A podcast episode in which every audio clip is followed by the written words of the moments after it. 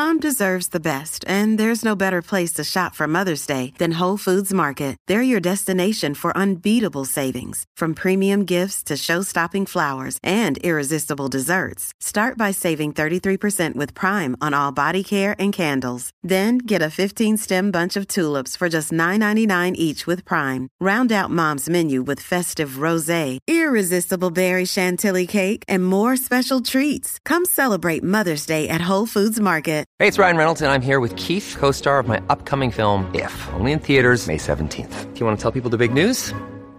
All right, I'll do it. Sign up now and you'll get unlimited for $15 a month in six months of Paramount Plus Essential Plan on us. Mintmobile.com slash switch. Upfront payment of $45 equivalent to $15 per month. Unlimited over 40 gigabytes per month. Face lower speeds. Videos at 480p. Active Mint customers by 531.24 get six months of Paramount Plus Essential Plan. Auto renews after six months. Offer ends May 31st, 2024. Separate Paramount Plus registration required. Terms and conditions apply if rated PG. Hey guys, let me get you off to the right start on your online dating journey. And it is going to be a journey. Boy, do I promise you that. But do you want that journey to be a little less painful? Well, go to kristencarney.com slash dating help and I can help make that possible.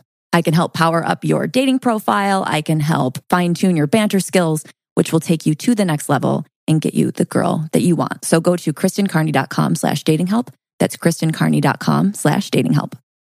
Want to know the hidden meaning behind what women say and do? Then check out the Chictionary. It's the Wing Girl Methods manual that gives you a full rundown of all the things women say that confuse men written in dictionary format. Go get a copy of the Chictionary by going to winggirlmethod.com slash chick. That's winggirlmethod.com slash chick. Coming up on this week's episode of the Ask Women podcast, I'm going to apologize in advance before you listen to this episode because my headset was not correctly connected to my computer, and therefore you can hear several dings for when I get emails, which is annoying.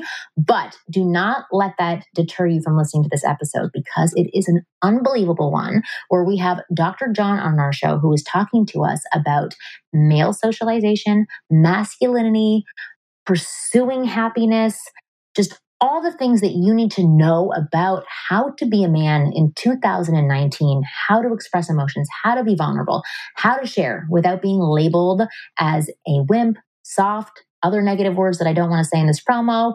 But keep listening because it's a really good episode.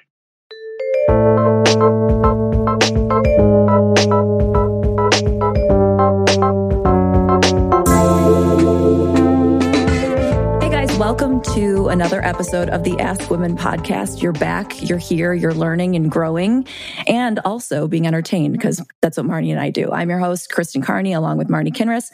And today we have a high performance coach on who teaches happiness and overall great stuff. I don't really know. Dr. John, thanks for hanging out with us, Dr. John. Well, hey, Marnie. Hey, Kristen. Thanks for having me. Hey. You know, it's, let's see, where do I begin? So I started off doing anger management work several years ago, um, and that led to working with men in particular, and that led to working with businessmen. And I realized that a lot of the businessmen Wait, I'm that sorry, I, I need with, I need to cut you off there. That's really funny. Anger management led to working with businessmen. Is it because businessmen are generally angry? Um, it's because it's hilarious if it is. Well, the problem was that I was working with so when I was working with anger, I was working with teenagers and adult males. Oh, okay. And okay. working with angry teenagers is a little bit draining because they often would come in and they'd be like, I don't want to be here. I'm not going to listen to anything he has to say. And I'm only coming once. Working with happy and teenagers so is even draining. Yeah. Well, if you, if you find them, that's, then you're lucky. But right. um, it, it was draining. And so I, I started shifting more to businessmen and coaching businessmen and i realized that you know one of the few emotions that men can safely demonstrate is anger. There's probably anger lust and stress. Those are what we can cop to without fear of being humiliated or embarrassed. So i went from there to realizing that a lot of the businessmen the executives that i was coaching were very successful at work highly successful. I mean some of these guys were worth you know 10 million 50 million 200 400 million dollars but they were miserable at home. You know, their their wife was nitpicking at them. They didn't feel like they knew what they were doing. They weren't valued. They weren't appreciated. Often they'd have teenagers that would, you know, mock them behind their backs. And so I realized that we needed some help in terms of relationship skills. So I started teaching relationship skills to these men to improve their their relationship and really balance out the happiness and success at both at work and at home. And that led to some more recent work in masculinity and just looking at how we're socialized as men and what are some of the lessons that we get growing up, which influence pretty much everything that we see and do as adults. So, yes, tell us all about the socialization of men because um, I, I think it's fascinating. What are what are some of the common things that you've been seeing and you've been realizing are impacting men? Well, some of the research out there shows that men's use of emotion and emotional language starts to be shut down by the age of five. By the age of kindergarten, little boys are already stopping the use of some emotional language because they're some of our peers, our, our five year old friends, will say things like, Oh, stop being such a girl. And so we learn early on that to demonstrate, to share some of what we're feeling is dangerous, or we can be mocked for it, or we can be put down for it. Then by the age of 12 or 13, oftentimes when you're 12, 13, 14, and you talk to someone that age, we're willing to say, okay, yeah, I've got this best friend. Like, I love this guy. Like, I don't know how I would get by without him. And then you get to that first year in high school, your freshman year in high school, and that typically goes away. And we're focused on two things once we get to high school as young men, and that's don't be seen as gay and don't be seen as female. Right. And those become the driving motivators for a lot of what we do. And, and I like, I'll have new clients come in and I'll tell them, look, I can effectively eliminate two thirds of the emotional spectrum for you with two phrases. When you're growing up, if you think back, if you show too much fear or sadness, someone's likely to say, stop being a pussy or some variation of that. All right. If you show too much excitement, joy, love, romanticism, someone is gay. likely to say, stop being so gay, stop being a pussy, stop being a bitch. Yeah.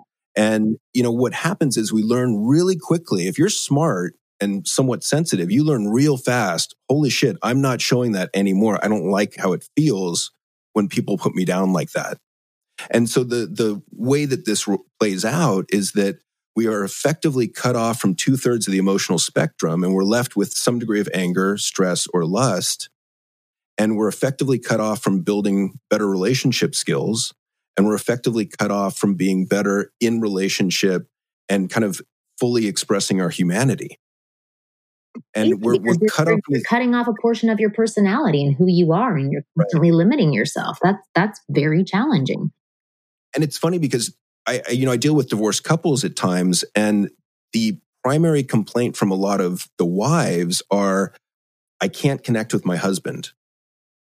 That he's not sympathetic, he's not empathetic, he doesn't communicate very well, and he's not emotionally aware. And I'm not happy in this relationship.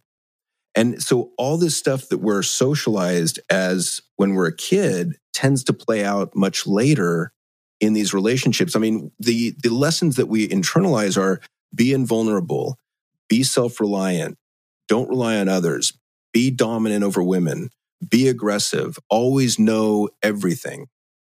Don't show your emotions. And then we get to be an adult and it has these really negative ramifications for our relationships. Interesting. I'm just trying to it's so funny because I have I have two little boys and I know that that that is not on my radar right now. They're 5 and younger.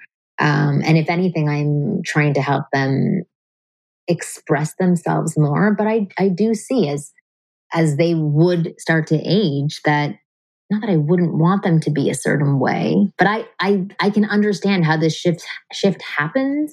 Uh, even with parents who are really socially aware. So for people who aren't yeah. aware of this, it can have like huge ramifications on that person later in life. So then, so now, so what you're doing is is you're helping men evolve. So past this age of teenagers where they're sort of silenced and told to shove all their feelings in the corner and then deal with it on their own. How do you help men evolve into this modern man that can that can do all of these things without being shamed? Well, the first step is awareness. So the then the second step I think is teaching emotional awareness, emotional intelligence, communication skills, normalizing. I mean, a big part of it is just normalizing how they feel. And you know, part of that is me sharing how I feel at times to model for them that look, it's okay, you can be a masculine man and still feel things deeply. That actually it's better for you, it's better for your relationships. I mean, I there's an executive that I'm working with now that is trying to run a billion dollar company and he's pretty young. And, and so he feels he has a lot to prove and he wants people to see him as intelligent and capable. And, you know, a lot of the, the people that report to him are probably 15, 20 years older than him. And this creates a dynamic where he's often irritable and impatient. And the, the VPs under him tend to get resentful of this. And I'm, I'm trying to get him to get past merely demonstrating irritability and anger with the people around him so that it creates more safety for people around him to come up with new ideas, be innovative, be creative. And part of that is just learning to be comfortable with emotions other than irritability, frustration, anger, impatience, and stress. You know? I think I need to work with you because even though I'm not a dude, like today I was at Walmart, which is not, uh, you know, somewhere I like to frequent. But I got so angry just by being there. And I don't know how unhealthy or how unnatural that is. Like, is that strange that I feel anger over something so simple? Am I not feminine enough or something?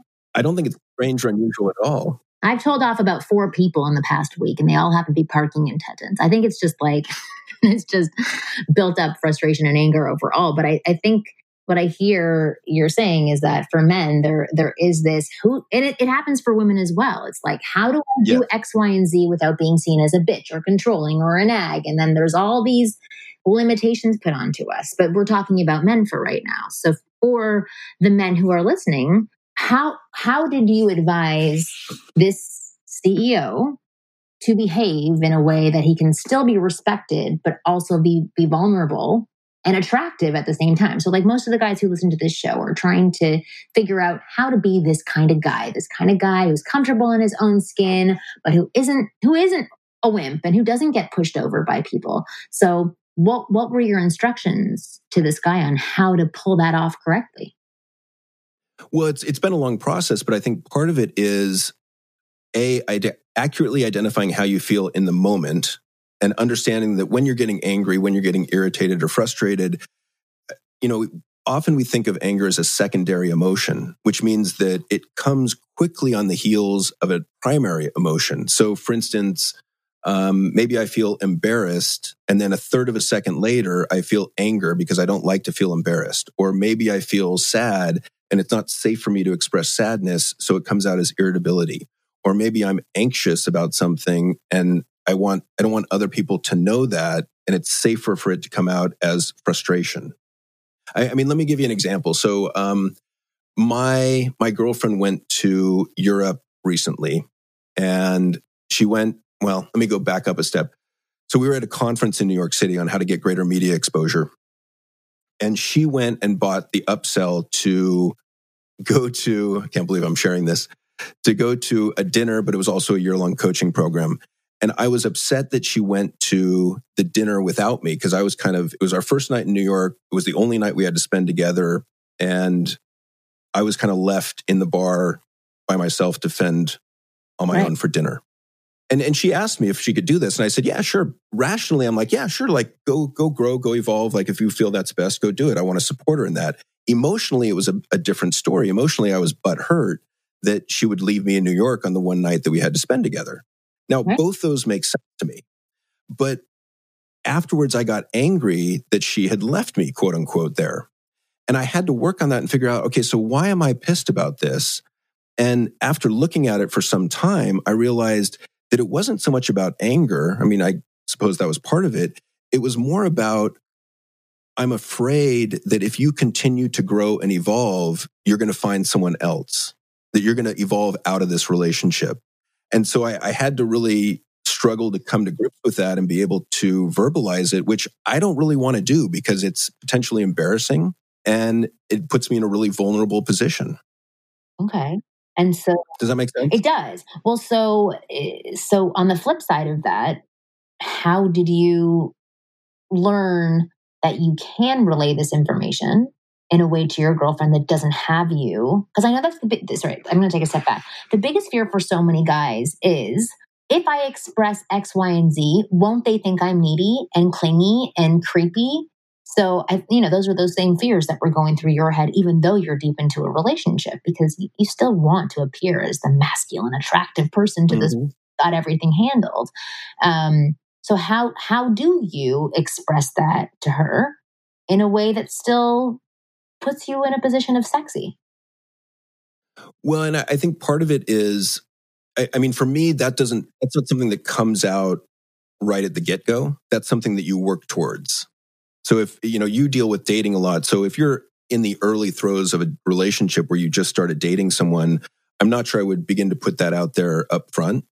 I, you know, you might say I feel things deeply and begin to talk about emotions in general.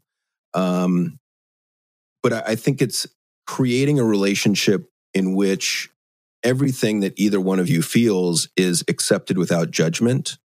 And that's that takes a it's a tall order. It takes some work. Because i, I think that I, I remember i'd gone out for about three months with with this lady whose name is jory. And i remember i was in a, a grouchy mood one night and you know i left at the end of the night went back to my place and i texted her and i just said hey sweetheart like i'm sorry i was in a grouchy mood it had nothing to do with you i was just kind of stressed from work and she picked up the phone and called me and said, Hey, look, my job is to accept all of you. You know, the, the uncomfortable emotions as well as the more pleasant ones. How much are you paying so her? I, I don't judge job. you. Irritable. Well, and that's, I mean, Yeah, my jaw hit the floor, right? I, I was like, what the fuck? Like, no one's ever told me that before. Mm-hmm. And, and, you know, that was one of the pieces where I was like, holy crap, I think I'm in love Mm-hmm. because to to receive a message like that, and and she's backed it up since. To to have someone accept you for everything that you feel really gives you this safety in which you can talk about how you feel, express how you feel, and try to mitigate it or, or try to turn down the volume on it so that you can have calm conversations about how you feel not for instance you know rage and throw dishes or something like that. But Right. um, you know you, you want to be able to have these conversations in a non-judgmental way in a calm way ideally. And, and i think normally what we do is we get reactive and we get hurt and then we just lash out and start you know throwing out insults or attacking. Uh, you know it's it's funny i was talking i did a interview on my podcast yesterday with craig Perra, who's a specialist in sex and porn addiction and it's amazing to me how much of this stuff keeps coming back to how we're socialized as men. I mean, we were talking about, he was actually telling his story about he was a sex and porn addict. And at one point in his relationship, he's been married to his high school sweetheart for 20 years. And he was saying that when I was at my worst acting out, I was projecting all the negativity in the relationship onto her. And I, I stopped him. I said, Well, can you break that down and tell me more what that means? Because some people might not get the languaging. And he said, Yeah. He said, You know, so I'm, you know, acting out with prostitutes and streetwalkers and trans prostitutes. And then I would go home and my wife would get upset with me and I would get angry back at her and everything that I was feeling would get dumped onto her. You know, if you would just stop being a bitch, then I wouldn't be acting out like this. If you wouldn't act like my mother, I wouldn't be doing this. If you weren't so prude, I wouldn't need to go out there and find prostitutes. And that's the general dynamic with anger. When we're angry, we just externalize blame. So everything is somebody else's fault. So it makes it a really dangerous emotion at that level because when I'm angry and everything is someone else's fault, I don't have to take any responsibility for what I've done.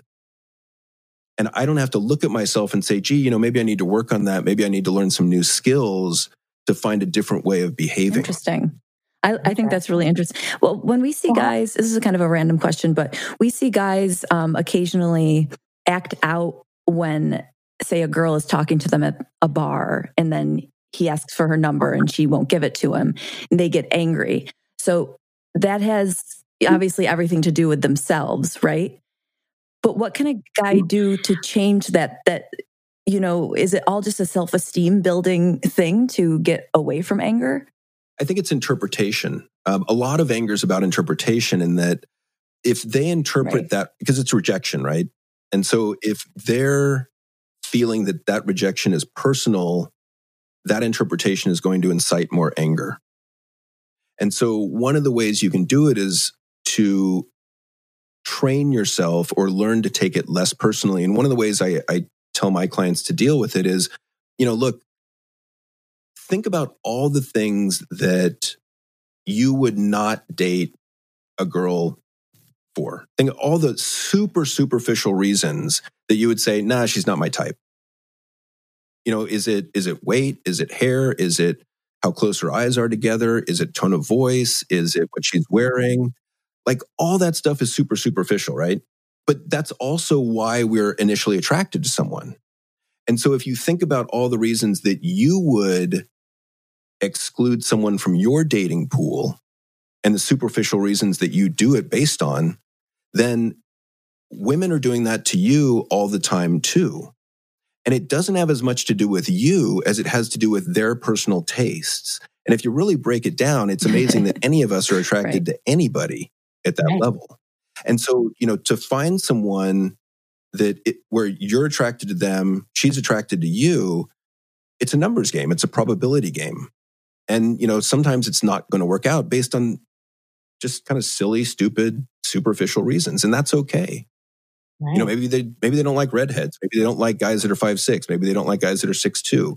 Maybe they Right. don't like guys that are jacked. Maybe they do. I love your answer because I'm I'm kind of known for not liking to work hard and so your answer was basically like no you don't have to do all this soul searching and grow your self-esteem and confidence over years and years to not get angry you just have to kind of look at it rationally and that doesn't really take that much work that's pretty easy it's an easy fix right Yeah.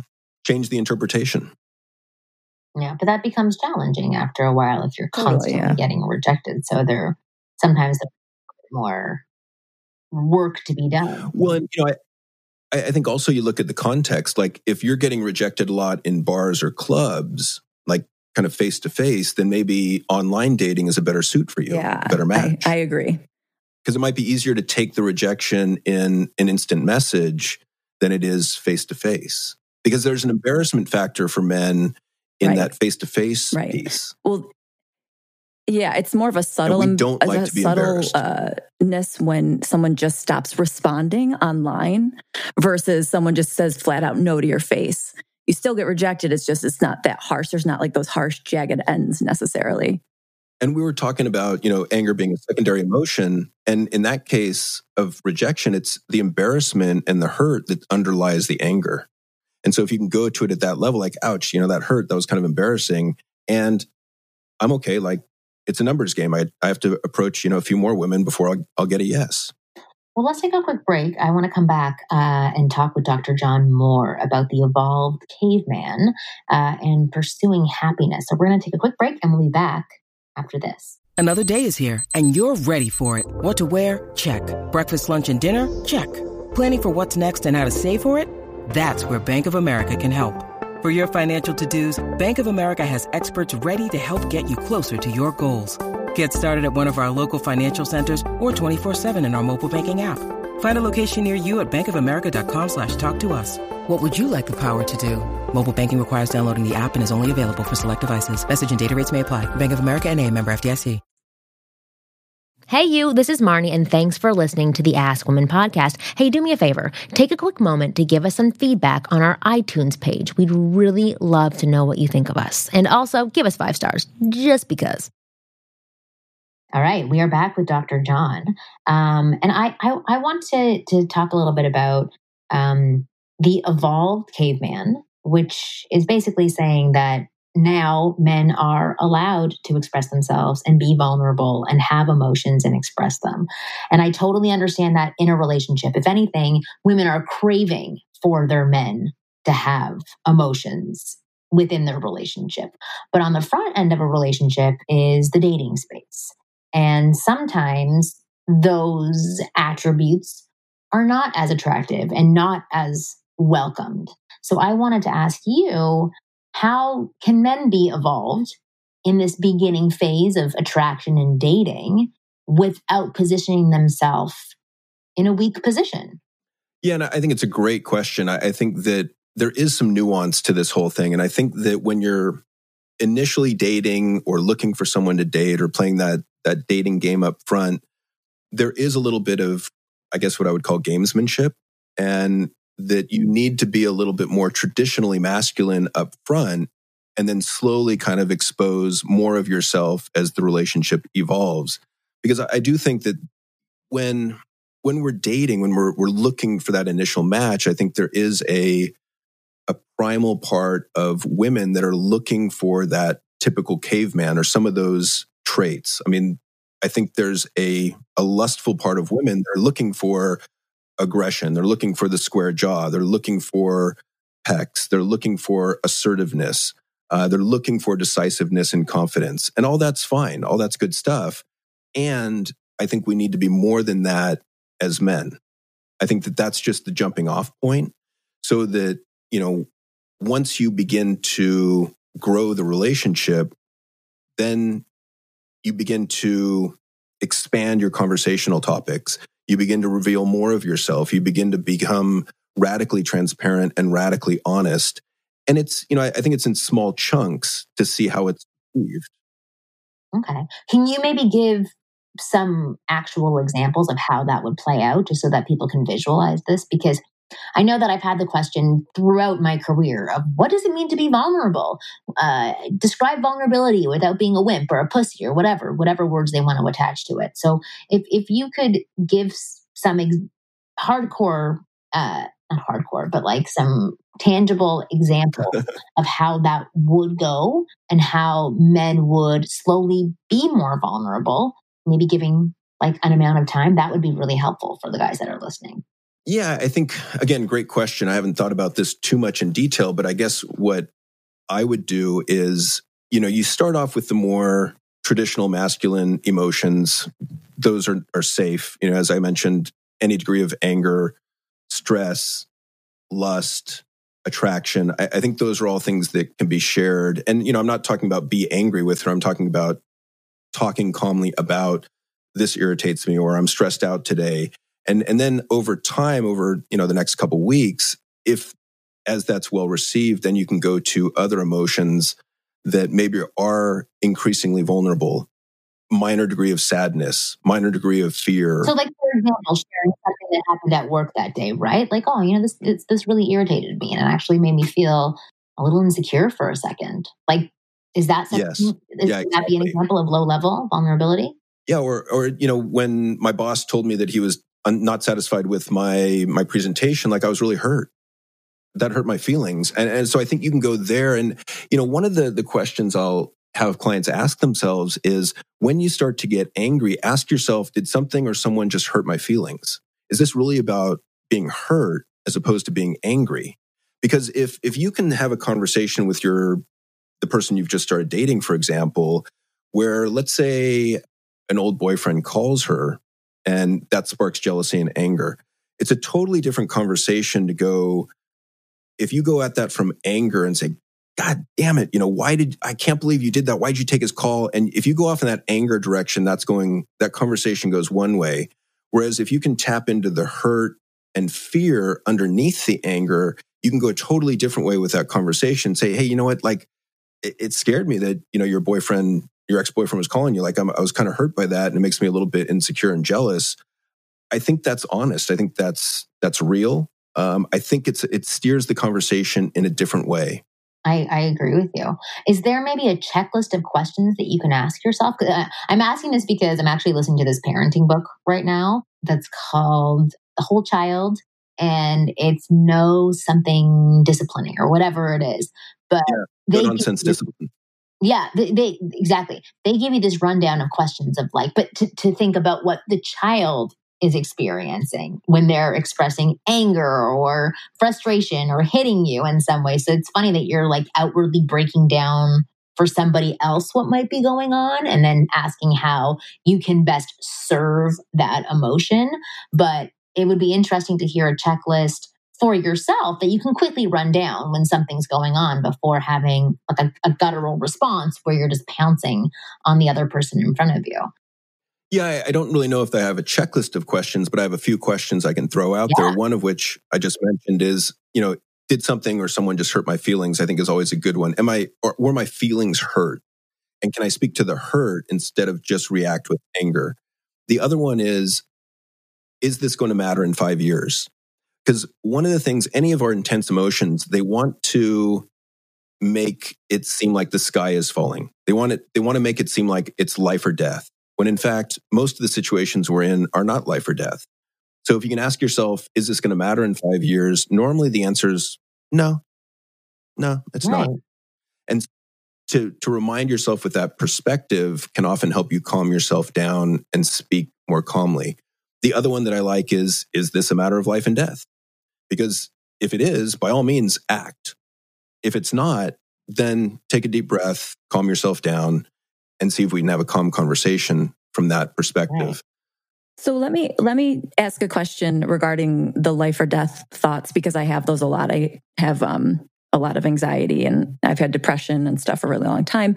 And my thoughts um, definitely always go to life or death. So, for example, in dating, if I'm really into a guy and he isn't into me, it does feel like I rationalize it into life or death because I think he's, and I'm not being super literal, so I'm not like this insane, but I say I see this guy as my potential husband, the only guy that I can ever see myself with, and the only person I want to have children with. If he's not, you know, interested, it does feel like life or death because you don't see your life going without that person. So What's the trick there to to get your brain to believe it isn't life or death when it really really feels that way? Like i want to have a life and children and it's going to happen with this person and if it's not going to happen with this person then it's not happening. Therefore death. Do you see how like that thought pattern? May i ask you may i ask you a uh, question you, in response to that? like a thousand to get into this weirdo brain i have. So, so let me ask you this: What's your belief about love? Is it that there's one person out there for you, and you have to find that person, or is it that there's thousands of people potentially out there for you that you're a suitable match to? Uh, I think there's very, very, very few to choose from for me personally, based on like my personality and what I'm, you know, into and all that kind of thing, all that kind of stuff. Okay, so my suggestion would be that to look at that as a scarcity mindset instead of an right. abundance mindset. Right. And that in truth, I would argue that there are thousands, if not tens of thousands of men out there that would be a great match for you. You know, and there's pluses and minuses to all of them.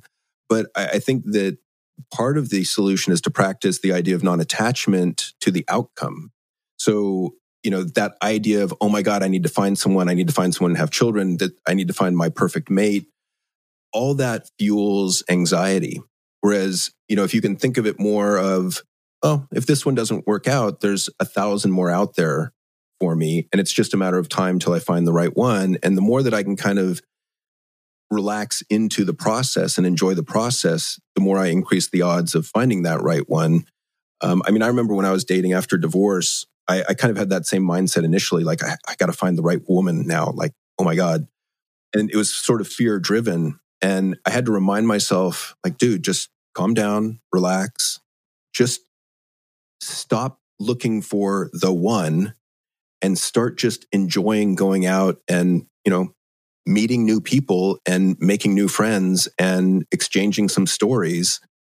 And eventually the right one will make herself right. known. But then the anxious brain will chime in and say, but if you're just going out and enjoying yourself and you're not doing much about it, then you're not actively trying to make your life better and you're being too passive.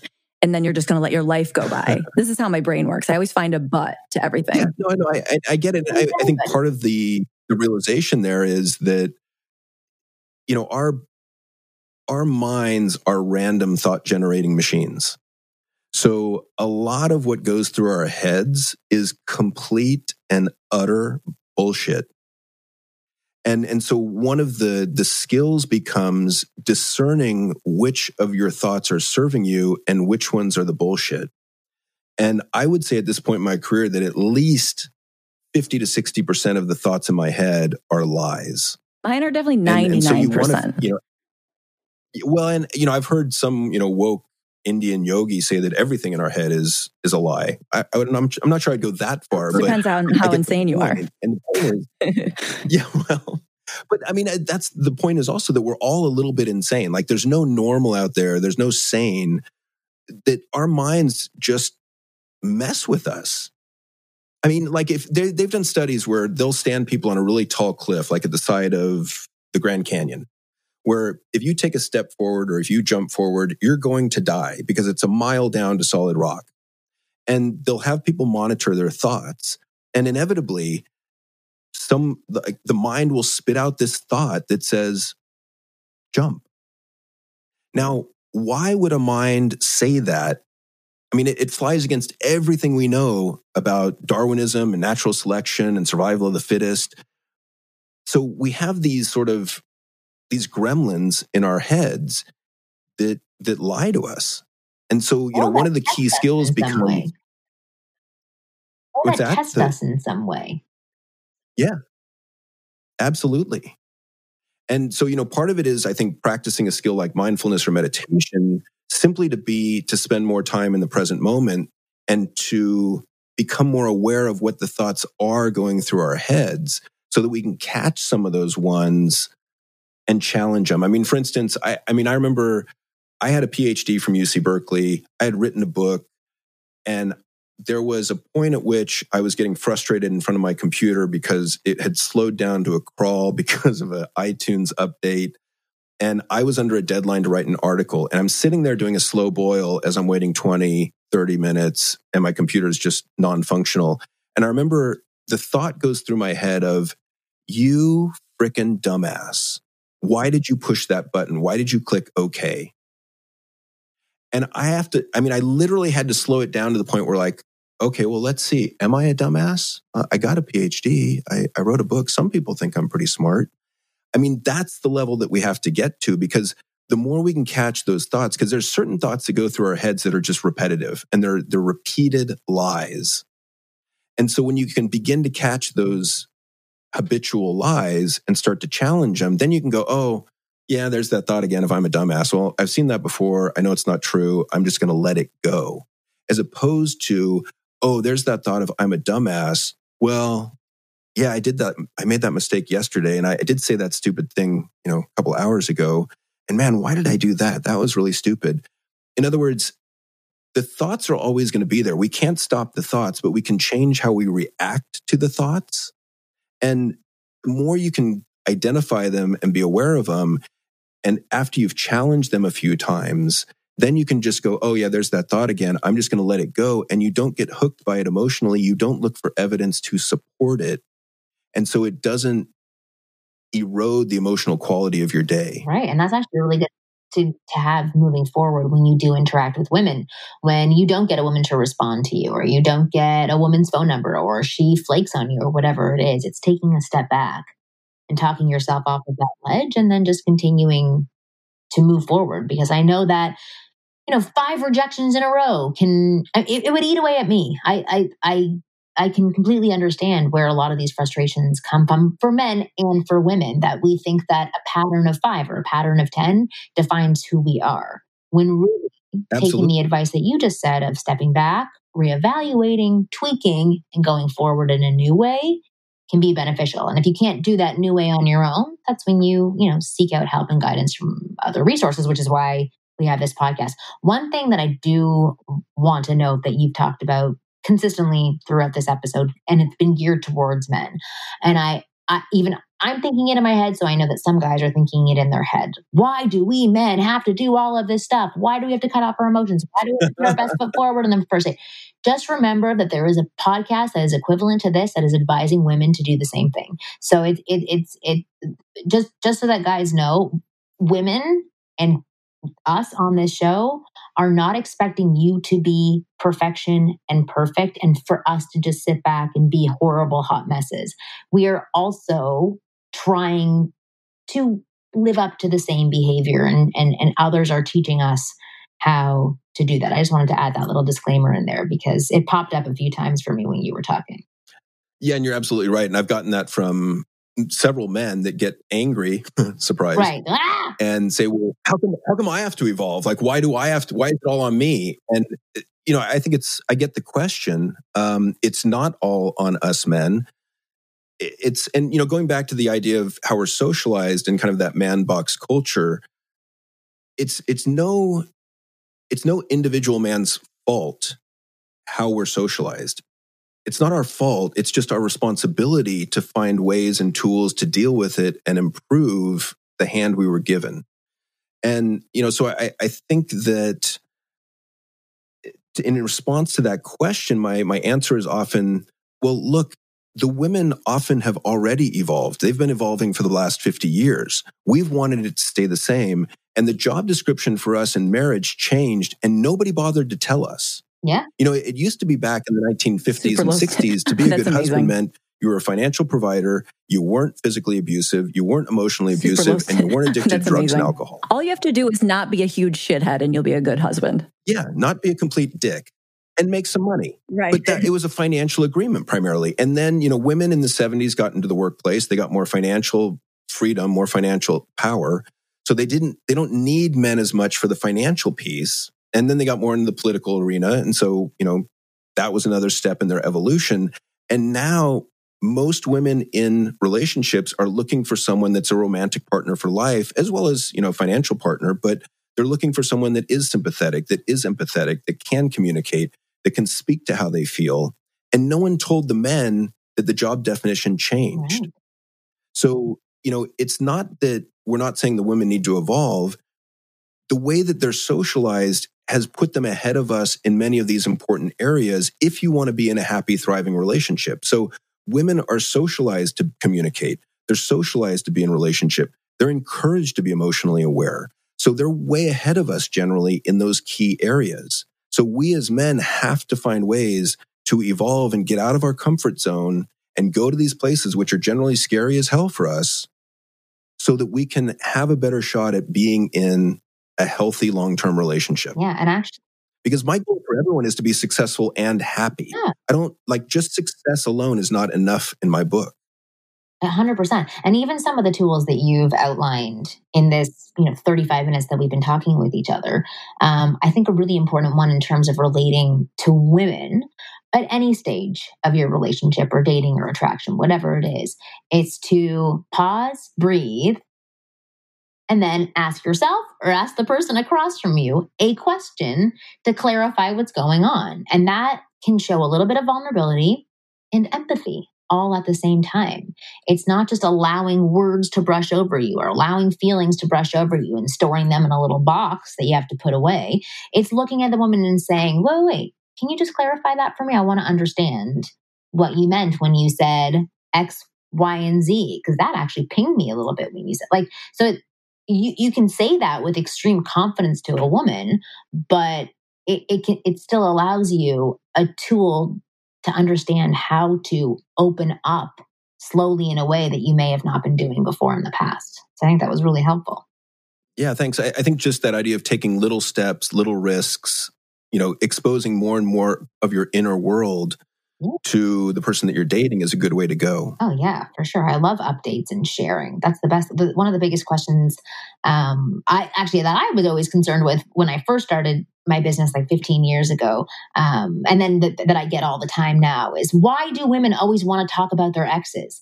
And I remember when I first started dating my husband, and I would just share like crazy about my exes, and he was tight-lipped about his exes, and then he wouldn't ask me questions about my ex, and I was like, what the fuck? Is this guy not into me? Like, why doesn't he want to know this information? because I always felt that giving information about my past was telling you about who I am in the present. Uh, and for me, it was an indicator that he didn't want to be close to me by sharing that information. And now I, I have a better understanding of how my husband works. And he just, you know, he he didn't like picturing me with other guys. Um, so he was closed off and didn't want me to continue talking about his past. And then he didn't want to put that same emotion onto me by sharing about his relationships. And obviously now we communicate a lot better and we talk about those things. But in in the beginning, it was like a very confusing situation for me. That my point. Well, if you could say, you know, gee, it's making me jealous to hear about your exes, you know, could we kind of tone that down a little bit or yeah. can we pull back a little bit on that? I'm having a hard time yeah, with it's that. interesting that Mar- Marni would say that because I thought that I was like weird because I liked talking about my exes to guys that I'm dating. And guys never, ever, ever want to get into it. And I agree with Marni where it's, it feels like a way for them to know you better and know how you got to where you are and why you are the way you are. Right. And guys don't see it like that. Um, yeah. And so in that circumstance, you know, like you want to respect people's boundaries and stuff, but isn't there a point at which the guy should maybe just like suck it up and hear it because she wants to tell him about it? What John just said was a wonderful way. Like, to be honest, this is, you know, creating a little bit of jealousy in me that I don't really like talking about this stuff. But just even listening to this podcast, like, and even saying that you have the understanding that, but I understand that you, you want to tell me about how you are in relationships. So why don't you tell, like, you can, you can get, you can take it off of the X and put it onto like a more generalized relationship conversation. Just having that knowledge that women have that urge to share that information, um, you can then work it out in a way that's more comfortable for you. So that it doesn't have to necessarily be about their exes or there's a way for you to logically calm that down in your mind to say she's trying to get closer to me by sharing this information. So there's like a whole bunch of tools but it's it, it's really just having an understanding of where everybody's coming from. Yeah well, intention. so so understand also that part of this has to do with the negativity bias in the human mind in that the, the negativity bias says that we naturally overfocus on the negative negative emotions negative thoughts negative self definitions i'm an asshole. I'm too fat that kind of stuff. Negative things we think people think about us. And so when you're talking to a boyfriend or a husband about your past relationships, my guess is, and in my experience, my mind goes to my girlfriend, my wife having sex with another guy. And so it, it creates, it incites jealousy and a little bit of anger, or maybe a lot of anger for some people. And it, it gets, it floods us at times and it gets hard for us. And so, you know, just be aware of that dynamic. And, you know, I think that you know, you could say, hey, this is making me jealous. Like I'm having a hard time with this. So part of it is on him to speak up and share where he's at. But the other way you could go is, you know, I'm interested to hear about your past relationships. It's a little bit hard for me at times. Maybe we could just keep it to, you know, short conversations, like 10 minutes. And, and I can kind of let you know where I'm, where I'm at. And if I'm getting too triggered, then we can just agree to stop and change the subject. It's so weird because as a woman, I would still think like why are you triggered? like what? Like it, right? I, am not with them now. Like, you're like, why are you so worked up by like, I, I would need more of an explanation from a guy to say I, like what. Well, you know, it's interesting. I mean, like me and my current girlfriend, like we'll talk about our past, our respective pasts, and we know it's difficult for the other person to hear because we just don't like thinking about our partner with anyone else. Yeah, I've always kind of ma- made the joke that I didn't exist until they arrived. uh huh. Exactly. And I think the other thing to be aware of is there's a difference in our mind between our rational thinking, logical part of our mind and our emotional part of our mind. And so rationally, like, yeah, sure. Like, why are you triggered? Like, I'm not with him now. What's the big deal? Emotionally, it's a whole different ball game, and emotions don't always make logical no, sense, especially mine. So sometimes this stuff comes up. It's like uh, someone, you know, someone after my woman. Mm-hmm. No, bad. Right. Right.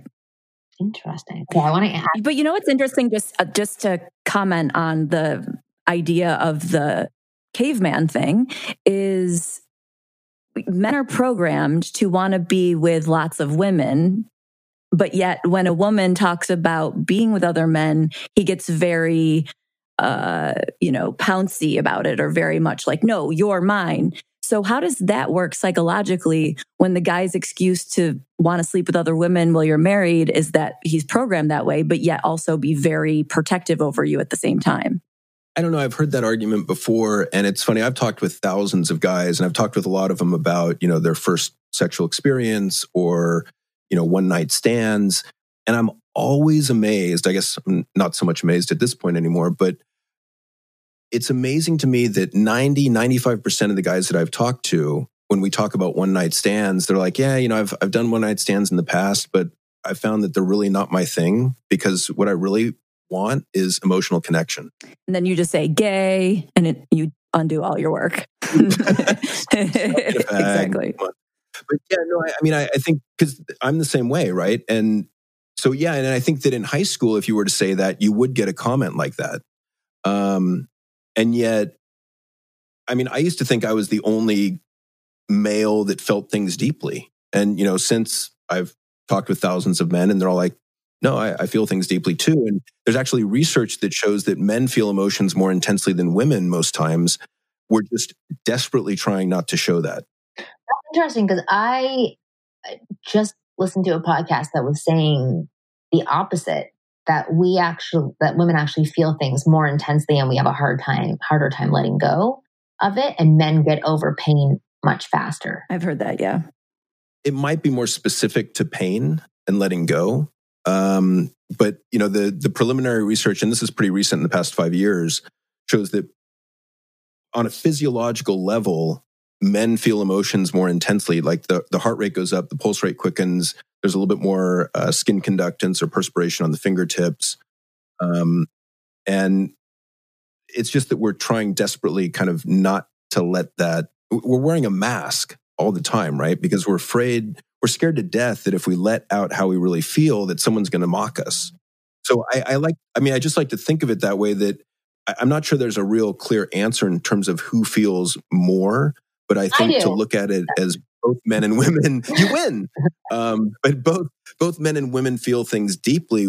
We men are just socialized not to share it, not to express it, and we don't know how. I mean, you know, there's research that shows that the average man can name seven emotions, the average woman about 18. Right. And, you know, I, I'll do that with men. I'll be like, so do me a favor, like name as many positive emotions as you can. Go. Uh, Orgasm. Happy. That's it. um, is orgasm an emotion? It is for me. This is very yeah, there you go.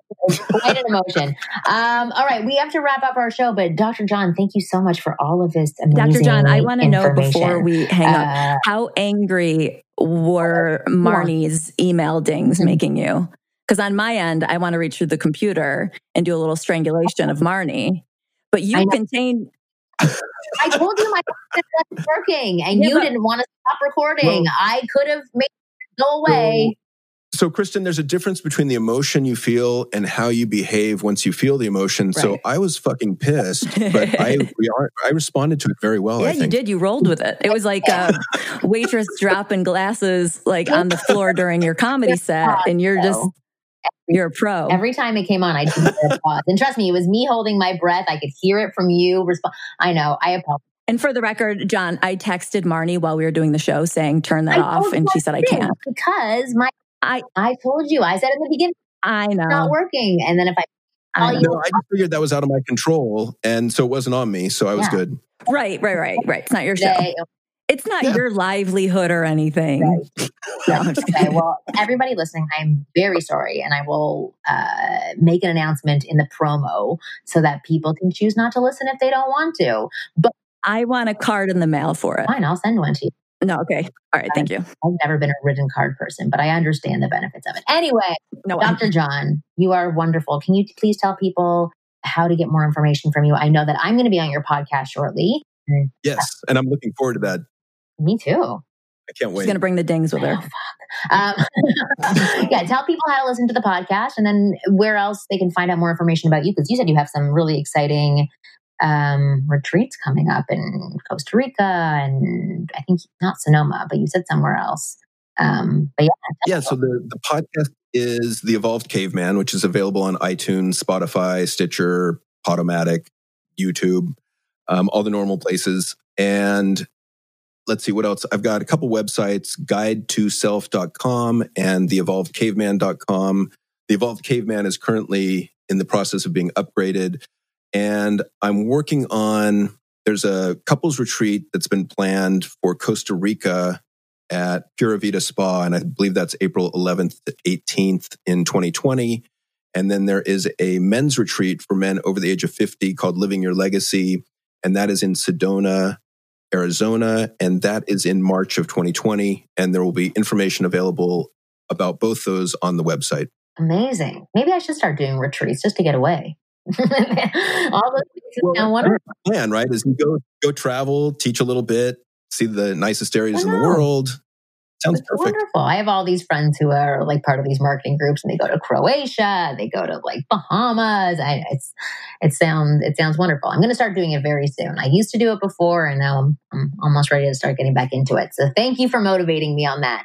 Uh, but please go check out Dr. John. As you can see from the 50 minutes that we've been talking, he is a wealth of information um, when it comes to helping you understand how to be a man in 2019 and, and realizing that it's time for you guys to evolve as well. And I know that you're trying to. You're listening to this podcast. You're trying to do better. But I, I think um, sometimes we need a few more tools on how to tap into those emotions. So Dr. John is definitely the resource for it. And I hope you enjoy this podcast and my dings the entire time.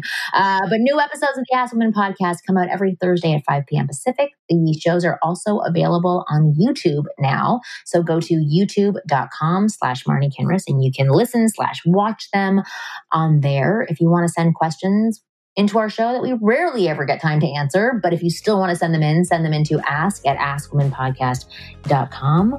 Uh, you guys are awesome as always. We'll see you next week.